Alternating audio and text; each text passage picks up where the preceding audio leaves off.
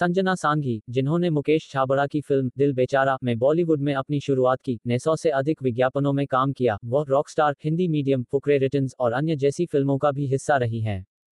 काम और पढ़ाई के बीच संतुलन के बारे में बात करते हुए, संजना ने एक समाचार पोर्टल को बताया कि उनके शिक्षकों ने हमेशा उनकी मदद की क्योंकि उन्हें पता था कि वह एक ऐसी जगह से आ रही है जहाँ उसने कक्षा में होने वाली हर चीज़ के बारे में बहुत ध्यान रखा है।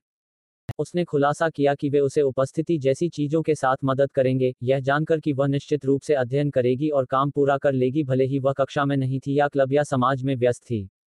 संजना ने उस समय के बारे में भी खोला जब वह रणबीर कपूर और नरगिस फाखरी स्टारर रॉकस्टार के लिए कश्मीर में शूटिंग कर रही थी और उनके प्रैक्टिस पेपर्स उन्हें मिल गए थे, उसने उन्हें याद किया और उन्हें नौवीं कक्षा की अंतिम परीक्षा से पहले उन्हें वापस भेज दिया। इस बीच काम के मोर्चे पर वह आखिरी बार दिवंगत अभिनेता सुशांत सिंह राजपूत के साथ दिल बेचार पे में दिखाई दी थी।